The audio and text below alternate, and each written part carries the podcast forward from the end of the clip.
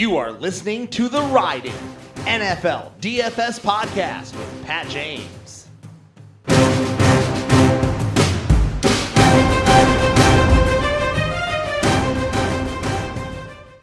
Welcome, everybody, to the Ride In NFL DFS podcast for week seven. And, you know, just as I predicted, another week has gone by where a Wednesday or Thursday podcast is absolutely toast. Like, if you're someone who subscribes to podcasts, downloads them, um, you know, automatically, and then listens to them when you get time, you can't even listen to a podcast that was recorded on Wednesday or Thursday. So much has changed in terms of roster construction. Um, so, you know, that's why I just feel like doing a Wednesday or Thursday podcast at this point is a bit of a fool's errand. Um, I know, you know, a lot of guys that I respect, a lot of guys that I'm friends with in the industry still do them. And, you know, that's fine, but you just have to realize that they get stale quick um, with everything going on with COVID. And, you know, injuries this year seem to be a little bit more plentiful, probably because of the short off season. And, you know, I have just come to the conclusion that a Friday or Saturday podcast is best. And, you know, even even doing this, it's it's about noon on Saturday. Even doing it noon on Saturday, basically a, a full day before the games kick off, there's still some things that are up in the air. So you know, make sure you're paying attention. Uh, if you're a four-four subscriber, I usually update the 4 for 4 article one or two times throughout the weekend, you know, right after inactives, if anything changes. Um, I do update the cash game article um, mostly. And, you know, just keep your eyes peeled. Like, this is not. And I know most of the people listening to this podcast are not, you know, casual ish players who are just opening it up and throwing 20 bucks in or whatever. But, you know, it's of of any year. This can't be a year where you are setting a, a lineup on like a Wednesday or Thursday night and then just forgetting about it. You just can't do it. All right, so let's get into it. I will start this week with my core four. Uh, obviously, Alvin Kamara with Michael Thomas out, with Emmanuel Sanders out. I think he's going to see, you know, upwards of double digit targets and I do think Latavius Murray is going to be involved in the run game a little bit more. Like he might steal a rushing touchdown or two um, from Kamara, but I think Kamara is in for 100 plus yards total, you know, five to eight catches and a touchdown. So at 8K, you know, we're looking at a median projection of like 22 to 24 fantasy points, and that's pretty superb um, with a ceiling of a little bit more. But I do like pivoting to Latavius on some tournament teams if you're playing, you know, 15, 20 or more tournament teams. Getting Latavius in there as, um, you know, a natural hedge is, is a nice idea as well. In that same game, Tre'Quan Smith, you know, I don't love Tre'Quan Smith, um, but he's the number one receiver. The Panthers are banged up at corner, and he's probably going to see upwards of eight targets like uh, Kamara. So, you know, I'm not expecting him to go 10 for 100 and a touch or anything like that. But if he can get us 15, 16, 17 DK points at 4K, we're just smashing. He'll probably be high owned, but you know, you just kind of have to eat that. Great fade in tournaments. Like if you don't even want to put Tre'Quan on any of your tournament teams, I would say that's fine, um, just as a hedge there. So those two will be in the core four. Kyler Murray, I mean, just criminally underpriced on DraftKings at this moment. Um, you know, he's facing a team that has given up the most fantasy points to quarterbacks at this point. He's running a ton. It looks like DeAndre Hopkins is going to be healthy. The game has a huge total. He's, you know, much cheaper than Russ. He's cheaper than Allen. He's cheaper than Mahomes. Like, I like those three guys that I just mentioned in tournaments, but you know, Kyler Murray at 7,100, you just, it's hard to get away from him um, at that price. And the last one I'm going to say uh, as a core four will be Gio Bernard. Um, you know, I'm struggling a little bit. If Aaron Jones is out, I really like Jamaal Williams. He's bare minimum 4K. Um, a lot of people will probably think that AJ Dillon will get much of or some of. Maybe they'll split it 50 50. And that's okay, to be honest, because AJ Dillon's going to get most of the rushing work if he gets, you know, 50% of the touches. I think Jamaal Williams will, you know, really be involved in the passing game in a shootout. And, you know, he's been pretty solid with Aaron Jones on the field. So without Aaron Jones, I'm thinking we see, you know, probably 15 to 18 touches out of Jamaal Williams, you know, with six to seven of those being targets. I think he's a really good play in tournaments um, if Aaron Jones is out. And I think we could even consider him. Like if you have a lineup that you are absolutely in love with and you only have 4K left for a running back and you want to go Jamaal Williams over Giovanni Bernard, I am going to say, you know, pull the trigger. However, Gio Bernard is definitely a, better play, you know, just from a floor standpoint. He probably is going to see more, a higher percentage of his team's running back workload than Jamaal Williams. Um, you know, Cleveland is a team that gives up a ton in the pass. So I think that Gio is in for, you know, a, a pretty nice target share as well as the goal line work. So I really love Gio. That'll be the core four. Kamara and Gio at running back, Tre'Quan Smith at wide receiver, Kyler Murray at quarterback. Um, and those are, you know, those are basically the four guys that I think have the best shot of hitting value at their respective positions. Um, as far as other quarterbacks, I think the only other option that I am considering is Joe Burrow um, threw a million times against the Browns. Like I mentioned, the Browns give up, I think, the most. Uh, they they probably have the biggest discrepancy in rushing yards and passing yards allowed. They allow way more passing yards than rushing yards, and teams just attack them through the air because they're weak in the secondary, and they do have a solid front that stops the run. Um, so I can see Joe Burrow, you know, throwing like upwards of 50 times here. I like uh, his prospects in this game, and he's been running too. So if you're paying all the way down, Burrow, if you're paying up, Murray, um, you know, there, and there's other quarterbacks that I like for tournaments as um, as tournament options that I could see being low owned, like Matt Ryan, you know, Deshaun Watson, um, and the guys above Murray are all pretty solid plays. I think Josh Allen's not going to have a lot of ownership. I like him a lot, but Murray and Burrow will probably be uh, the only two quarterbacks I consider for cash games. Running back's a little uh, bit tougher. You know, I really liked Aaron Jones, but I think even if he plays, I'm going to be off cash just because of his soft tissue injury. I like Kareem Hunt at 6,800. There's a dilemma here for me, you know, between Kareem Hunt and Mike Davis and um, Chris Carson. I like all three of those guys uh, a good bit. You know, Hunt has a great matchup against the Bengals. Davis doesn't necessarily have a great matchup, but he has great usage. And, you know, Chris Carson's going to be in a score fest. He's a really nice hedge off of all the passing game stuff in that game in tournaments. But to be honest, I'm not really now that the now that Gio Bernard has opened up as like a kind of a lock and Kamara has opened up uh, as kind of a lock with all the injuries on the Saints, I'm really not interested in a ton more uh, running backs than that. You know, it'll probably be um, Kamara, Bernard, and then one of those three 6K guys that I mentioned. You know, potentially if Aaron Rodgers is out, I can we can you know try to see if we could fit in Bernard and Jamaal Williams. That's kind of getting a bit thin in my opinion, but if it does get you on like three 6K wide receivers, or I should say two 6K wide receivers and maybe Travis Kelce, that is not a bad idea as well. Wide receiver, you know, I like a lot of guys at wide receiver this week. I mean, if you're paying up, I think Davante Adams and Calvin Ridley are solid. Um, but I think it starts at Kenny Golladay in cash, smash spot, another, you know, pass funnel.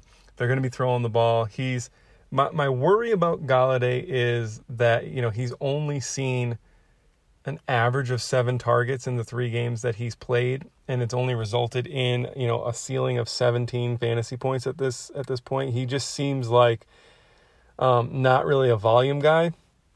However, the, if if there was ever a spot for Kenny Golladay to go eight for 102, I think it's this matchup against the Falcons. So I think he is definitely in play. I think we're going to see a lot of ownership on Tyler Lockett and DK Metcalf just because it's the late night on Sunday. And if you, you know, if you've been playing DFS as long as I have, um, we can go back till, you know, Monday night was on the main slate and, you know, everybody was swapping off guys and everybody had guys on Sunday and Monday night because they wanted to see their, you know, currently winning green screen go up and up and up. You know, there's nothing worse than being in first place or, you know, cashing all your double ups after the four o'clock games. And then when they had these two late primetime games on the full slate, or on the main slate, I should say, you know, you you just see your winnings go down, down, down. So even if the plays aren't the best, we would see elevated ownership on these primetime games just because you know it's the the quote unquote late night hammer that everybody wants to get a piece of and see their their winnings go up. So I see I think there's going to be a lot of ownership on Lockett and and DK Metcalf in cash. From there, I think you know I think there's going to be buzz about Keenan Allen. Um, but I think that game gets away from the Jaguars pretty quickly, and they don't really necessarily need them. I loved Jamison Crowder going into this game. Man, I think he's going to be a solid tournament play, but the injury scares me. His, he has a groin injury and, you know, worries me a little bit. I think Terry McLaurin is going to be um, popular, but for good reason. I mean, Dallas just getting shredded, and, you know, Kyle Allen targeted uh, McLaurin 12 times last week. So, and just overall, he's been getting a, a, huge target share. You know, he has three games of 10 or more in the last two weeks, 14 and 12. Washington's just really looking to get McLaurin the ball, so I like Terry McLaurin. I think both Bengals wide receivers are in play. You know, Tyler Boyd and Higgins in that game. I think there's going to be a lot of passes. Definitely interesting um, to get them into your lineup in cash. You know, Boyd a bit safer, a bit more of a known commodity. Um, but I think you know Tee Higgins probably has a little bit more touchdown upside. They've seen pretty much the same target share. Um, you know, Boyd is more of a possession slot type receiver. We all know that is usually a safer play in cash games. Um, Christian Kirk is interesting. You know, I always refer back to, you know, the Kirk and Fuller game of last year where they weren't really doing much and then all of a sudden they had like these 40 burgers and everybody was on them when they had the 40 burgers because it was so obvious. Um, this could be a spot like that for Kirk. Like he's 5K, almost 4.9, so it's not as like smash as if he was like 4,200. But I could see Kirk um, getting a little bit more volume this week, you know, getting eight to 10 targets, having a pretty big game. I mean, especially if DeAndre Hopkins doesn't play, but even if Hopkins does play.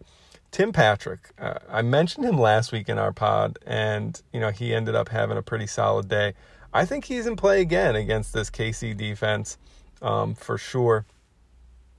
So, I wouldn't play him in cash, obviously, because now we have Tre'Quan Smith opening up, and he's just a bit more of a solid, uh, you know, has a bit more of a floor, I think. But I do like Patrick as a pivot there, um, and I do like Kirk as a pivot there. If you were, you know, thinking about just completely avoiding these Saints pass catchers in tournaments, and you kind of wanted to, you know, go Latavius Murray, hoping he scoops up all the touchdowns and then bringing it back with some of these 4K wide receivers as leverage off of, you know, Jared Cook and Tre'Quan Smith. Speaking of tight ends, I like paying up for Travis Kelce. You know, he has, he basically leads tight ends in every stat category. I know that, you know, there has been games this year where he's only had like seven, six or seven targets, but he gets end zone targets like a madman. And, you know, over 22 fantasy points in three of six games. Does have one stinker against New England. They kind of took him away, three for 70 on seven targets. But man, this Denver defense is just obliterated with injuries. They're throwing anybody and everybody out there, um, guys off the street. So I think it's supposed to be very cold. I could see Travis Kelce having uh, a game. You know, this just feels like, and this is like an anecdotal gut type thing. This just feels like a Travis Kelce game. It's going to be brutally cold No one's going to want to hit him. You know, he's going to catch these curls over the middle for 10 yards and be able to tack yards on, fight his way into the end zone.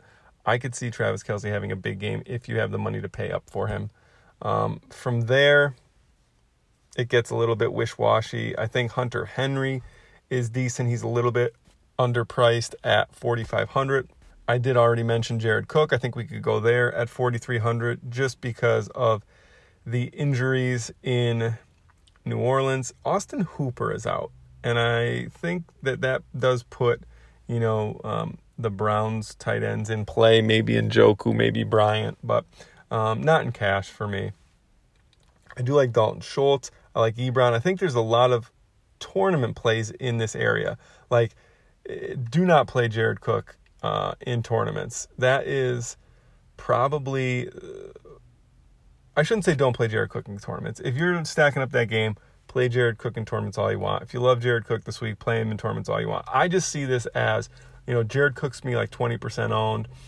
Um, and then there's guys around him like Darren Fells, like Dalton Schultz, um, like even Rob Gronkowski's now on the main slate that I think, you know, relative to how their ownership will fall, these other guys um, just have Hayden Hurst as well, Hunter Henry, like I already mentioned. These other guys around Cook just have equally or a better chance of popping off. And, you know, those are the kind of pivots that we like to get on in tournaments. At defense, it's hard to ignore the Bills. I mean, at 4,700, it's going to be very tough, but we do have stuff opening up in the 4K range at running back and wide receiver, so it's not as tough. Um, I think in tournaments, really, really solid play to get on the Bills um, because I think people just automatically X them out just because they're like 5K. But if they're the only defense that goes over 20 points this week, you know, the 5K might be worth it.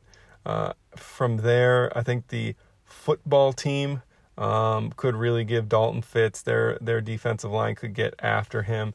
Uh, if you're not in in lineups that you're not rostering all the all the Bengals, um, I think the Browns could. You know, Joe Burrow drops back 50 times. He's bound to throw a pick or two, get sacked, fumble, etc.